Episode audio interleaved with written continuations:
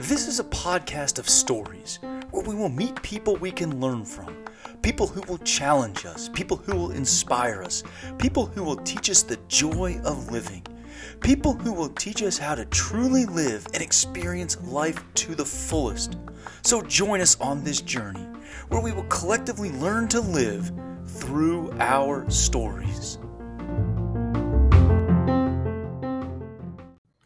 Hello, everybody. Welcome back to our stories. We are so sorry that we missed you last week. I have been in and out of having a voice for the last week, but I'm on the mend and I am so excited to share this conversation with you today. I got to sit down and talk with Taylor Hooker Burns, a recreational therapist, an entrepreneur, and just an all around exceptional human being. I hope that if you've been around ATRA or our conferences, or even on the internet, you've had a chance to interact with Taylor. She is so kind and such an excellent advocate for this profession. I hope you enjoyed today's conversation as much as I did. Here is our stories. Hi, Taylor. Thanks for being Hi, here Meg. today. I'm so excited to talk with you. Can you start by telling everybody a little bit about your story? Sure. Um, so I'll give you the Reader's Digest version, uh, but my introduction to ATRA uh, began as a student when I was still in college. Um, I was not one of the normal folks that discovered recreation therapy as a discovery major. I knew about it since I was in high school and had kind of had this trajectory for a very long time. Spent some time dabbling in special education, but my heart was always pulled back to recreation therapy. And then um, went to school, majored in that, and it's kind of been a journey uh, from there ever since. But my formal role with ATRA in the past has been serving on committee mem- or committee membership is what I'm trying to say. Um, so as a committee member, and then worked my way up to board membership and have kind of spent the last couple of years exploring some personal projects, still connected with ATRA, helping where I can. Um, but it's a lot of work uh, as a as a board member, and so I took some time off to explore some personal projects. Um, I'm a third year doctoral student at Clemson. I work for the federal government, and today is actually my last day as a recreation therapist, which is really bittersweet. Um, and we'll be transitioning into a new role on Monday. Uh, I guess I'm an entrepreneur now, so I own a couple of businesses, and I'm a wife and a dog mom and an amateur farmer. So that's me. Tell me about that. So you're an amateur farmer. What does that mean? so, according to North Carolina policy, because I now own uh, more than 10.01 acres, I am a small grade farmer. And that means I have the ability to apply, apply for grants and all of the legal code and all that. So, I'm considered a farmer. Um, my husband and I, uh, mainly myself, my husband just rides along with all my crazy antics. Um, just recently bought some acreage out in North Carolina by some family, and we're hoping to start a little mini farm. Um, those that know me know that I have a mildly unhealthy obsession with miniature cows, and I want I want my own little um, I'd say fleet, but um, I don't what do you call a herd? A group cows. Herd. There we go. There you See go. Amateur. Starting. Amateur starting point. It's called a herd. oh, I was gonna say a gaggle, but that's for geese. a gaggle of cows. That's so much more fun. But um, we are on a 33 month delay before we can even start building our house. So it'll be a little while before we own any farm animals. Oh wow. Yeah. Gosh, it is such a hard market to be building a house. um, so you have so many things going on. You said you're an entrepreneur, you're a doctoral student, you're starting a new job. I want to come back to all of that, but I'm so curious where do you see how do you see striking a balance where you're fitting in being a small grade farmer with all of those things? I think, um, as any good recreation therapist would, we find avenues to help us cope and channel our creative energy into outlets that really mean something to us um, that was not always my strongest uh, strength. It was something I, I very much struggled with and rode the line of burnout for a long time in my career until I've been able to strike some balance. I also recognize that like the level of work that I do is not sustainable for most people. Um, and I have like these stints of work where I go really, really hard in one direction and then I take a pause. Uh, but I'm also kind of shifting into this newer transition in my life where I'm really looking forward to some downtime. And so a lot of this um, kind of intensive work that I've been doing over the past couple years is coming to a nice close. Um, but farm life is hard and I have zero idea what I'm getting into. And I know that that's going to be a challenge in and of itself, but it's exciting. It's not something that I have to be good at or a professional in. And 15 years from now, if I've got like this large scale farming operation, I'm still going to consider myself an amateur or hobby farmist because uh, it's just something that I enjoy and I love being out in nature. I love farm life. I love animals. I love what animals can teach us. And um, I just don't take that aspect of my life very seriously. It's more for fun and pleasure and leisure. And so that's like my version of recreation therapy for myself. It helps keep me balanced. Yeah, I love that. And I get to know you outside of this interview. I know you through Atra and being an amateur is a stance for you. You're always asking questions and you're always curious and that's definitely a part of your personality. I um I also have a farm which is so funny to think about if anybody knew me before I had a farm I would have never guessed this is where I am. And um, yeah, so it's been almost eight years now. And oh my gosh, a beginner all the time. Every day is just a new, a new beginning. So I love that you have that attitude about life. So you said that today was your last day being a recreational therapist. I don't think that's ever going to be true. I think you're always going to be a recreational therapist, but tell me more about that. Yeah, that was maybe a short-sighted comment for sure. I've been having conversations with like family members and my husband and, and friends and really and truly like the skill set that I've developed came from my training as a recreation therapist and I will always use that and continue to advocate for that especially in my new position. Um, so I don't think that that's going anywhere, but are you asking specifically like where where I'm venturing off to? Yeah, or how you came to the decision, or what specifically has brought you here to this to to this turning point. Yeah, so it is very interesting because I'm still very much involved in the field. I'm pursuing a doctorate degree, so I am bought in to this field. Uh, but I work for a very large healthcare, uh, federal healthcare institution that has a lot of influence. And I have a firm belief that if we're going to make change at a certain level, that uh, while boots on the ground efforts are palpable, that some decisions need to be made at the higher level and influence at that specific level is something that I'm looking forward to. I also have a skill set that I've developed through continued education and my work and some of my out of work, out of school experiences that doesn't get tapped into in the role that I'm currently in. And I also found during the pandemic that if I'm going to maintain the level of intensity, which I don't want to all the time, but I have a lot of my hands in a bunch of different buckets, and working from home really opened my eyes to being able to manage that better. Not sitting in a car for 45 minutes or an hour on my way to work each week. Um, and then just being able to surprisingly separate work and home a lot easier working from home because I shut my laptop at the end of the day and I go on with with the rest of my work but it's kind of a, a multitude of things. So a personal recollection that I've got a lot going on. It's not feasible if I'm you know rummaging back and forth to work. I have a skill set that I want to tap into. I want to advocate at a larger level and I want to grow as a professional. And so I'm moving into more healthcare administration but I know that in the role that I'm going into, the skill sets that I've gained in practice are going to come back to fruition uh, in my new role.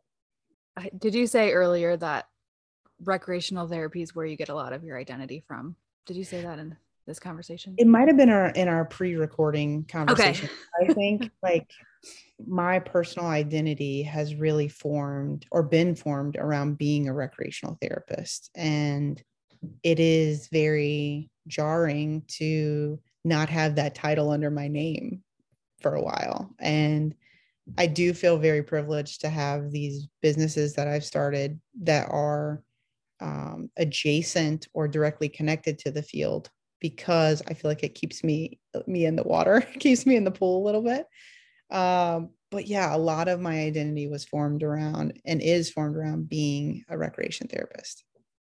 So I just wanted to I want to go back because um I've been on a journey uh of having to let go of a piece of my identity that I really really strongly associated with.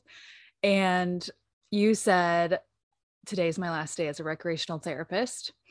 And I remember the day that when I was ready to let go of a piece of identity my identity I had to let go. I had to say it out loud what I was no longer.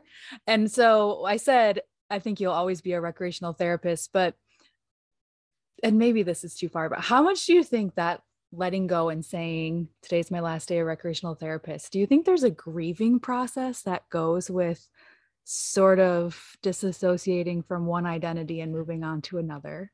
Is grief the right adjective?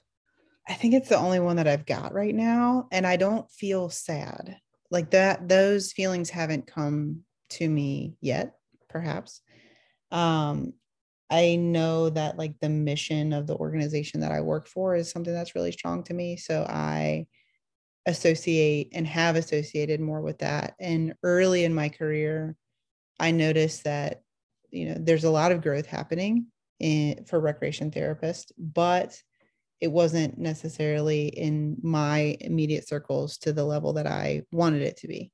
And so I've started having like these internal monologue conversations with myself that like if in the event that I was not in a direct service role as a recreation therapist, I'm still a part of this bigger mission. And that is what speaks to me.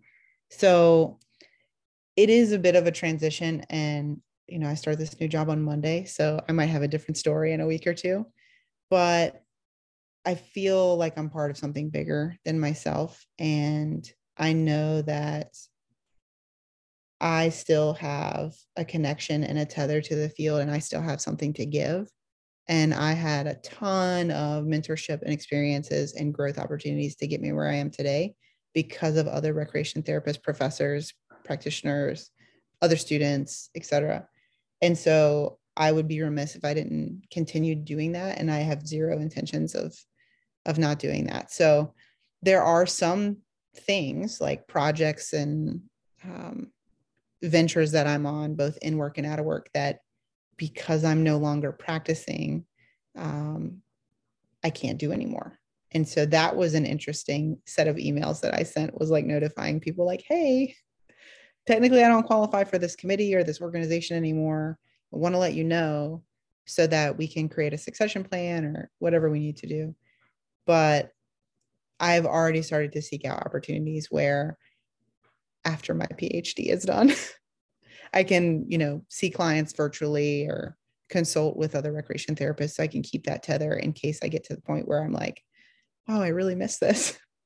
Yeah, yeah. So you said that you feel you have a skill set that is uh, lending itself towards this new role. What is that skill set and where did you build those skills from? So, you know, the API process is, we, we call that the RT process, but it's not necessarily a proprietary process. There's a lot of healthcare professionals that follow a similar process to API.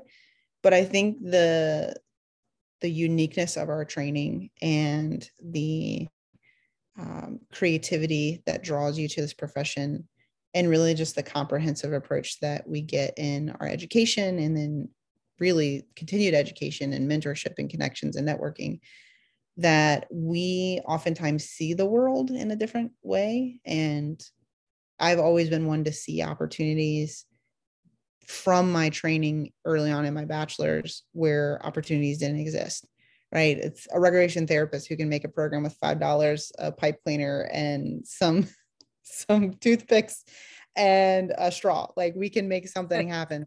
But I think that sense of innovation and ingenuity that we purposefully, maybe um, accidentally instill into people is something that serves them beyond the scope of providing direct care to patients as well. Yeah, yeah, definitely. So it took probably a lot of reflection to get to where you're going next, right? A lot of looking back on your the last whatever decade. What do you think that you want the next decade to look like when you're looking back at it again? That is a good question. That is a make you stop and think question. Um I have been obsessed with goal achievement over the past 10 years. And that has shifted greatly for me over the past probably two to three years.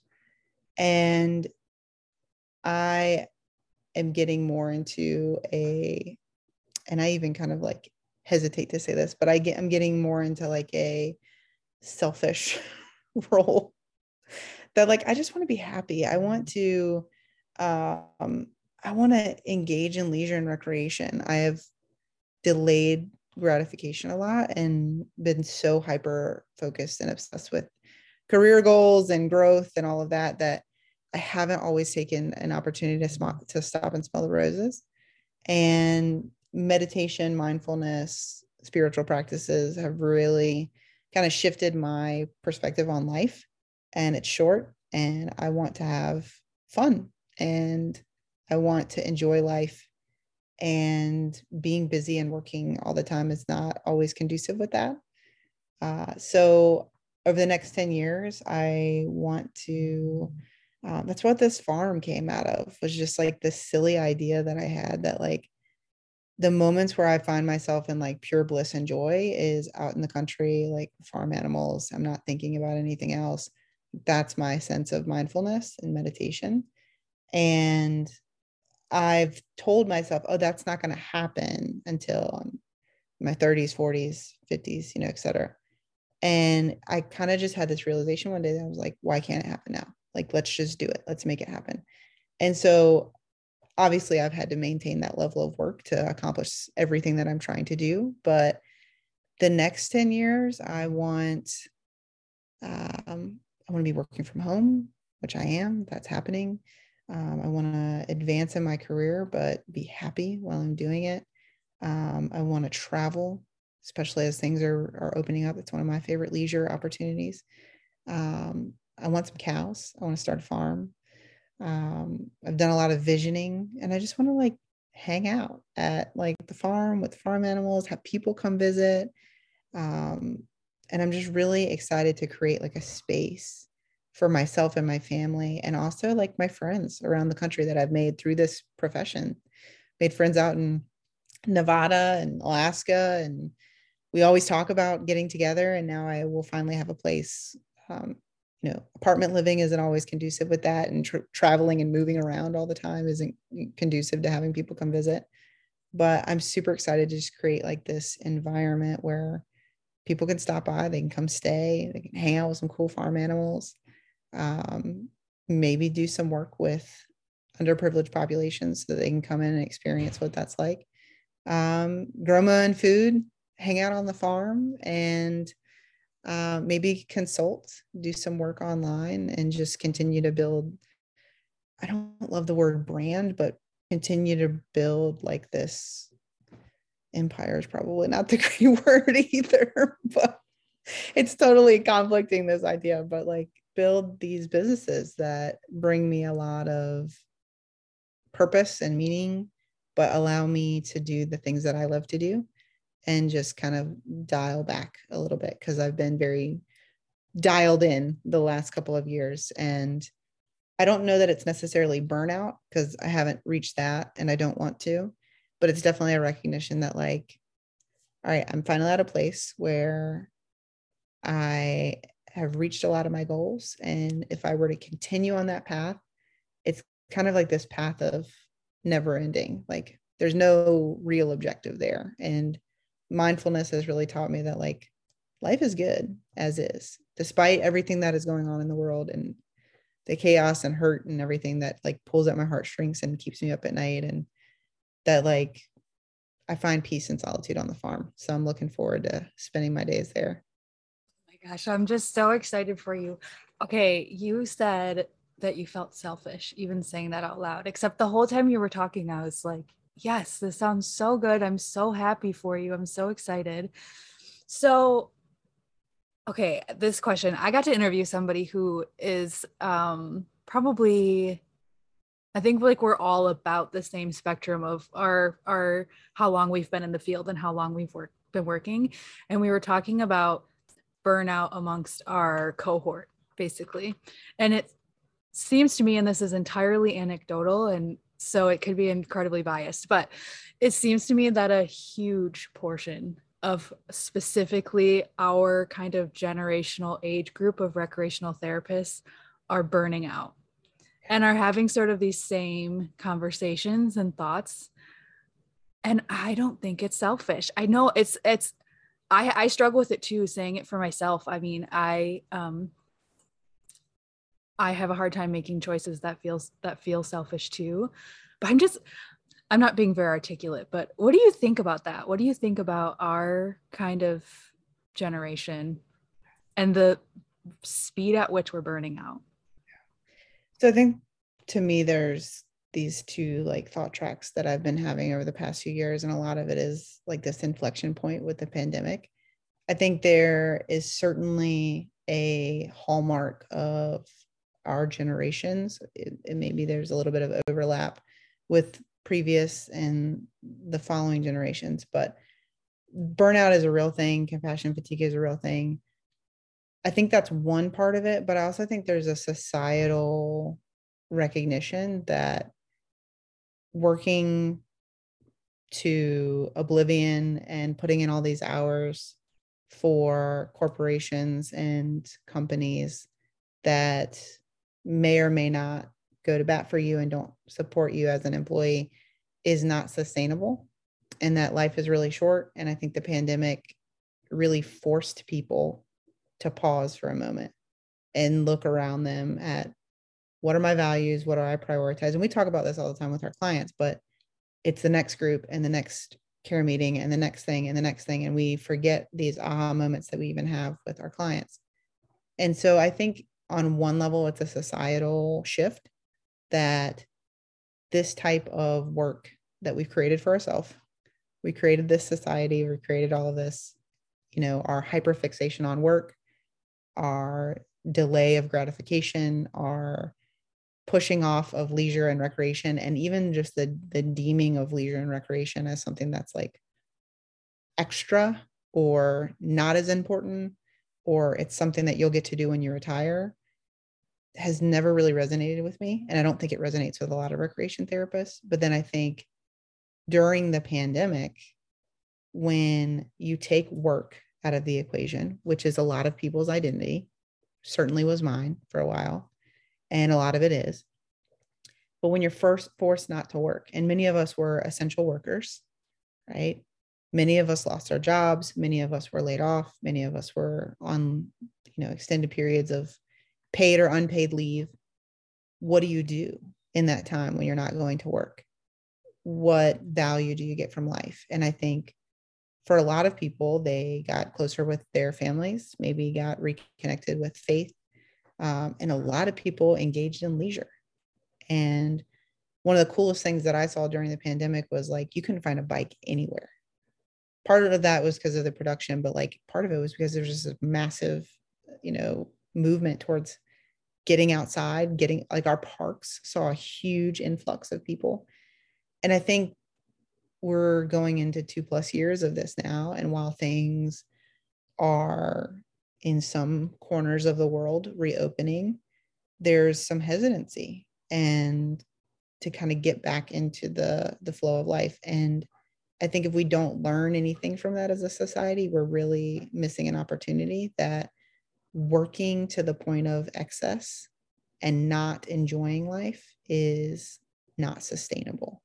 And I think that sort of solitude and reflection was forced on a lot of people that may or may not have been ready for it. And so I think society society wise, that's one aim. But certainly I do believe that we as recreation therapists are very susceptible to compassion fatigue and burnout. And then I think we end up feeling like hypocrites because we teach people the value of work life balance, of leisure, of quality of life. And then sometimes we find ourselves at the very bottom of the barrel and we have to kind of rec therapize ourselves at different points in our career. Yeah. I have I have two questions I want to ask you from that. So you're a PhD student and also you're kind of looking at things from a higher level. Unfortunately, or maybe not, our society runs on data. We make decisions, we get insurance coverage, we all of that on data.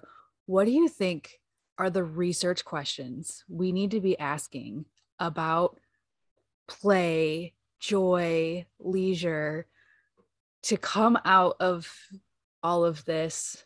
Maybe on the other side, maybe we're still waiting through it with the data that we need for it to stick. Yeah.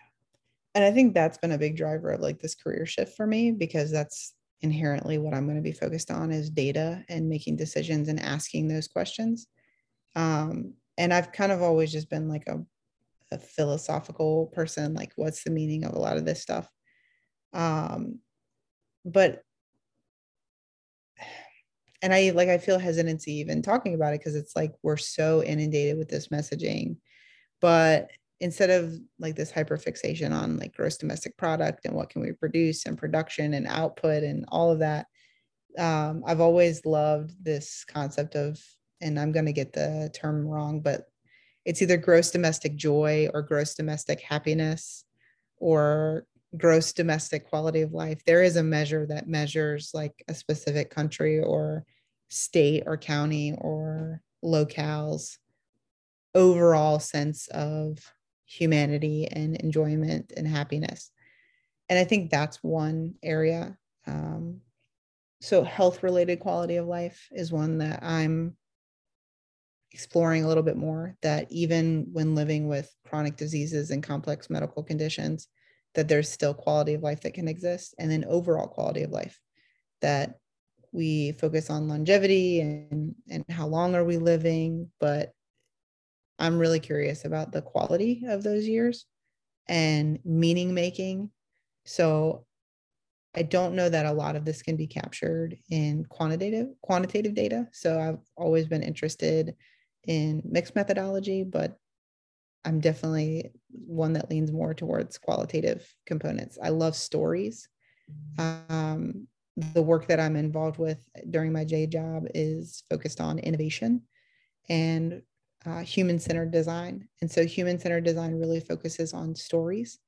I'm very much an amateur in that area, so I won't speak with any sense of authority on that. But it's been a very interesting journey getting connected with this side of work because we're not focused on metrics and data. We're focused on the real impact that these services have with the consumers that we serve and designing services based on the people that are utilizing these services.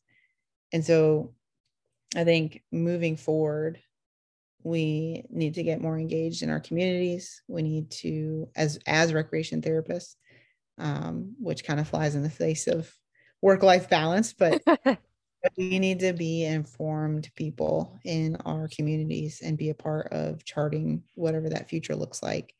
Um, and i think a lot of it starts with like a personal realization that at any given moment you can stop and pause and look at your life and be like yeah this isn't really working for me and then pivot. Um, and that might be a very privileged it, i think it is a very privileged position to come from. But those of us that are in privileged spaces should be participating in these conversations so that the societies that we're we're a part of in our communities can thrive and um, live full productive engaging lives and that this isn't just something that's limited to just a few. Yeah. So my part two was we were talking i mentioned a little bit about specifically our generation and our kind of uh, reckoning within sort of my cohort and my peers. Do you think there's something I was I was thinking about my grandparents who had very functional jobs. They had jobs that were in response to World War II that were not where their identity came from because they were jobs of essentialism, if that makes sense. Mm-hmm. And I think um, our generation, so much of our our identity does come from our career because we have so much more choice. Do you think that I what do you think of I'm just going to say say that. what do you think about that? You know, I think this there's also a component though of like the example you gave with your grandparents about like being a part of something bigger. And um, my grandfather served in the military and um, he gains a lot of his identity and purpose from his service.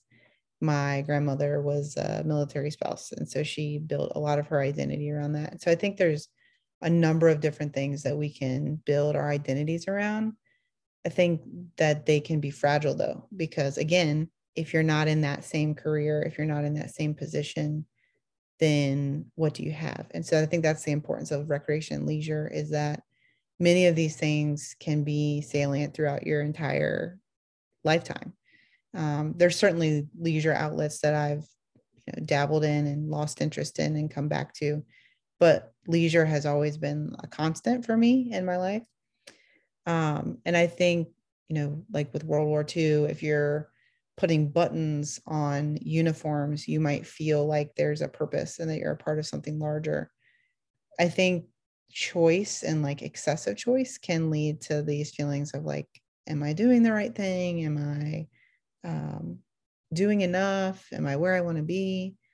And I think a lot of it, I mean, you've had thought leaders that talk about like, we know more now, we've got more access to information than we ever have in previous generations and misinformation and disinformation and a lot of that just constant bombardment of like the 24 7 media cycle and all of this information that we've got access to it's overstimulating. And so for me my response to that has just been to revert into more mindfulness and um, tune out not uh, check out but tune out a little bit.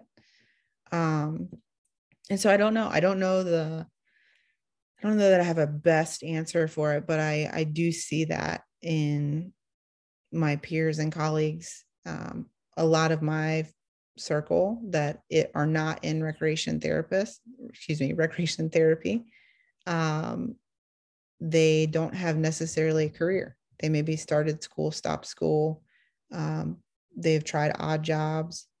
And i think what's interesting about those individuals is sure they feel these feelings of like i don't have a career i don't have like a job and there's these feelings of unease there but their identity is not formed around their occupation what they do. Their identity is formed around being a wife or a daughter or a mother or a rollerblader or whatever it might be. So a lot of their leisure is their identity the things that they like to do. But i think what's super interesting, and I don't know that I have an answer for this either, is during the pandemic, a lot of my friends struggled because their identity was formed around what they could do during their free time. And then when that wasn't an option, it was a lot of this like existential questions of like, who am I? But I also had the same experience because I was logging on to Zoom in the very beginning and I wasn't able to meet with patients all the time. And we were working on skill sets in a world that we weren't really sure what the outcome of all this was going to be and how accessible leisure is to different subsets of our population. And i don't know i think it's i, I don't think it's something that where anybody's immune to. And i don't i try to temper my thoughts with this idea that i think it is a generational thing but i'm sure that if we sit and speak to previous generations and the, the present youngest generation that there's maybe this thread between all of it and it's things that we've all experienced i think if we target ourselves in this category of like exceptionalism that we're the only generation that's struggling with this it puts walls up between us and i really think there's way more in common that we have with previous generations than we don't have in common yeah. Yeah. That's beautiful. What words of wisdom do you want to share or thoughts do you want to leave us with? I'll just kind of sum it up with a couple of things. Mm-hmm. Um, be kind, have fun, and take no crap. be kind to other people, be kind to yourself. Um, I've already forgotten what the the one in the middle Have was. fun. Have, Have fun. fun. Have fun. You know, enjoy where you can. Find moments of of peace and positivity, even in the midst of these very uncertain times and uh, tumultuous times. And take no crap. I love that. Yeah. what a thing to live by.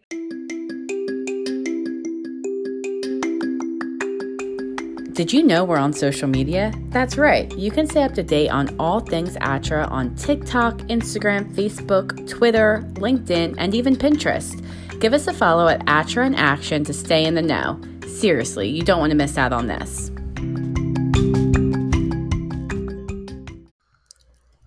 So, a fun fact is that even though our That's a Great Question segment is meant to be an icebreaker, I almost always forget to record it until after the conversation. So, today it's coming after our interview, and it's also not very rapid fire. Taylor is so much fun to talk with, and I hope you enjoy some of our ramblings. She is a close colleague and friend, and so this was just a really fun conversation to have here is that's a great question. Okay, wait. My first question for you is Are you going to name your animals? I feel like I have to, but that's so that's so much pressure. Like I have been building up this whole idea. Like folks that know me know that I have been working towards this for quite some time. Whenever I get that first like miniature calf, like what the heck am I gonna call it? Are you to- talking like the Scottish, the little Scottish, uh, what are they called? I The Highland- High- they are Yeah. Highlanders. I was gonna say I'm reading Outlander right now, so I think that's stuck in my head. Definitely Scottish Highlands. I love them. Um, they're super cute and furry and they seem very cuddly, but I love jerseys. Um, Oh, funny enough, my husband uh, and his family were own like the second largest dairy operation in uh, California before we met, and it went bankrupt, and I never got to see it, which probably would have made me really sad. So I'm glad that I didn't. But like, if you ever wanted somebody with access to cows, like that was the guy, and we met like two years too late. So fate would have it that he would marry someone with that is minorly obsessed with with cows. I I love cows too. So I did animal assisted therapy previous to this, and then I have my own little island of misfit loves. and uh yeah, so I've worked with a lot of different species, and cows are my favorite. So Mhm. we had um Holsteins at Mhm. the previous rescue that I worked for, and they were gigantic.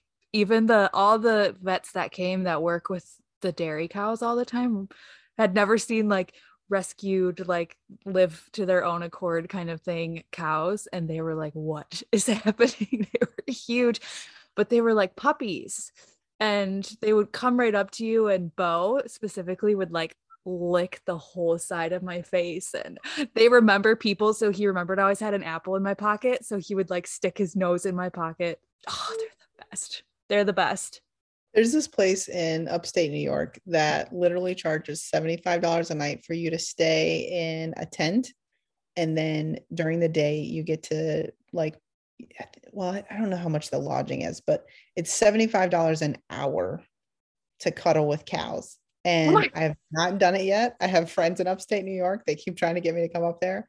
And it just hasn't happened yet. But I'm like, that is what I want to create. But open invitation to anyone who's listening. If you end up in Edenton, North Carolina, you can come cuddle for my with my cows for free. I'm not gonna you charge gotta charge $75 an hour that's like good money God, no.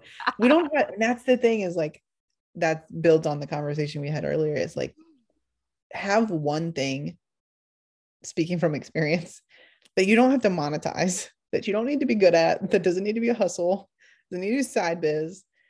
Have those, that's great. It's awesome. But like this is going to be this one space in my life that is just purely for fun and for good and not about like how much money I can make or any of that. It's just really cool misfit. I love your misfits. Like we're gonna adopt my husband doesn't know this, but we're probably going to adopt the animals that need the most help. so he doesn't know what he's getting into just yet. I love that he's completely unaware and he's just like, whatever. All right, I'm here for the ride. That's Literally, hilarious. I mean, that is basically our entire relationship. I just drag him in different places. He's just along for the ride and is down to do whatever. He's oh, that's so funny. Okay, I got my questions up now. Rapid fire. Thanks for the interlude. Absolutely. I should have played for you. okay, here we go. How competitive are you? Not very competitive anymore. really? Yeah. okay when people say that i'm so surprised i'm the most competitive person like i'm supposed to i work in peds and i'll play games with kids and 100% of the time i'm like oh yeah i'm not supposed to be winning i'm supposed to be working on goals with them oh my gosh. Okay. Are you a saver or a tosser? Get rid of everything. Really? My husband, my husband is gonna call me out on that because we have a storage locker full of stuff that I could not get rid of. But I'm just ready to just like get rid of it all. That's where I'm at now. I used to be a saver. I love that because you're probably getting ready to move. You're thinking mm-hmm. getting ready to move. Yeah. All right. Who's your role model right now? Hmm. I don't know, but I've been very inspired lately. I've been listening to a lot of NPR on the way up to DC every week, and I'm very inspired by just the like the citizens of Ukraine that are coming on and talking and just like talking about their experience and just the bravery and sheer I, I was going to say a word that's probably not appropriate for a podcast, but the the the genuine bravery of those folks is inspiring. Whew, it's hard. All right, what is your favorite place in your house? Mm. We're staying with family right now. And so the garage is my office and like getaway. So I love spending time in there because it's just solitude. Mm, beautiful. All right, last one. What fun thing would you put in your emergency bag if you had to grab and go? A slinky. That's such a surprising answer. A slinky. I, know, right? I suppose it has many functions. I guess so. I, I could use it as like a functional tool and also fun. that is hilarious. That was not an expected answer. All right. I love it. Okay. Is there anything else that you want to share uh, before we hang up? Um, not that I can think of, but I, if anybody's listening to this um, out there in the interwebs, I encourage you to get involved with ATRA and reach out, connect. Let's share stories and um, just thank you guys for doing this. I'm super privileged to be a part of it and proud of everything that you guys are doing. And this podcast is awesome. Mm, thank you. Thank you so much for your time. I appreciate it.